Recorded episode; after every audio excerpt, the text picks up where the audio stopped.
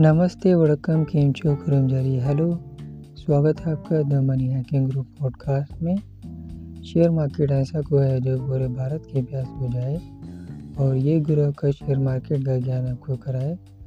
मैं गुरु प्रकाश the money hacking गुरु आपको देगा संपूर्ण ज्ञान और हर बात को बिलीवर बनाना मेरा है काम। अगर आप जिज्ञासु हो कि शेयर बाजार से धन कैसे कमाएं, निवेश कैसे करें, ट्रेडिंग क्या है, म्यूचुअल फंड क्या है, बॉन्ड्स क्या है, क्रिप्टो एंड बिटकॉइन क्या है और अधिक ज्ञान, ऐसी जानकारी के लिए द मनी हैकिंग ग्रुप को सब्सक्राइब और लाइक एंड शेयर करें।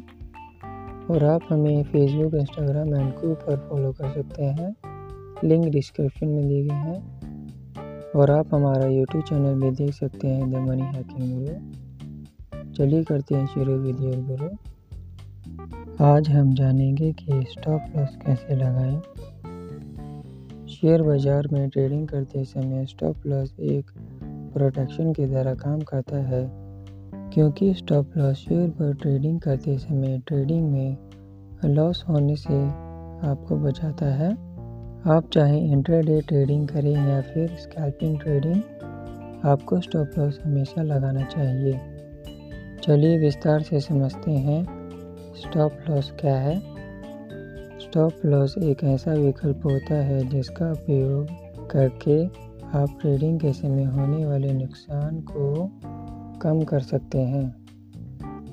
लेकिन स्टॉप लॉस का उपयोग लोग सिर्फ ट्रेडिंग में होने वाले नुकसान के लिए नहीं करते, बल्कि लोग स्टॉप लॉस का उपयोग ट्रेडिंग में मुनाफा कमाने के लिए भी करते हैं।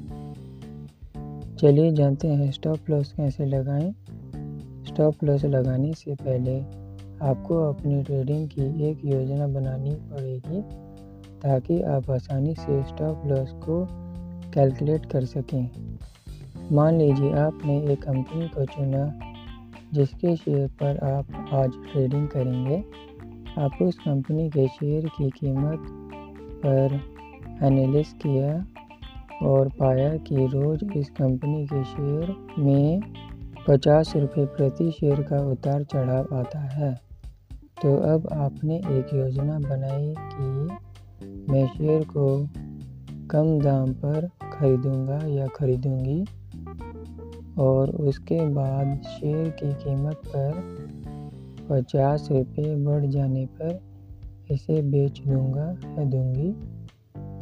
मान लीजिए कि शेयर मार्केट के शुरू होते ही शेयर की कीमत 175 रुपये प्रति शेयर है और आपने 175 रुपये प्रति शेयर की कीमत पर शेयर खरीद लिए।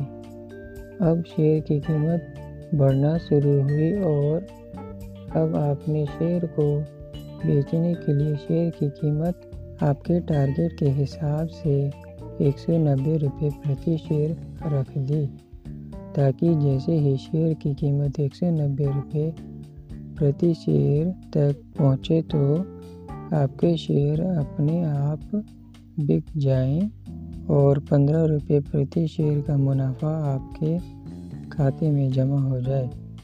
चूँकि शेयर मार्केट में शेयर की कीमत घटती और बढ़ती है, तो अब बारी आती है स्टॉप लॉस लगाने की। तो आपने अपने एनालिसिस के हिसाब से स्टॉप लॉस लगा दिया और 167 रुपये प्रति शेयर का, यानी अगर आपके खरीदे गए शेयर की कीमत से शेयर की कीमत 8 रुपये प्रति शेयर घटती है तो आपके शेयर अपने आप बिक जाएं ताकि आपको ज़्यादा नुकसान ना हो। शेयर की कीमत बढ़ने पर स्टॉप लॉस लगाना है या नहीं। अब मान लेते हैं कि आपके शेयर की कीमत और बढ़कर 189 रुपये प्रति शेयर हो गई और आपको लगता है कि शेयर की कीमत 5 रुपये प्रति शेयर और बढ़ेगी।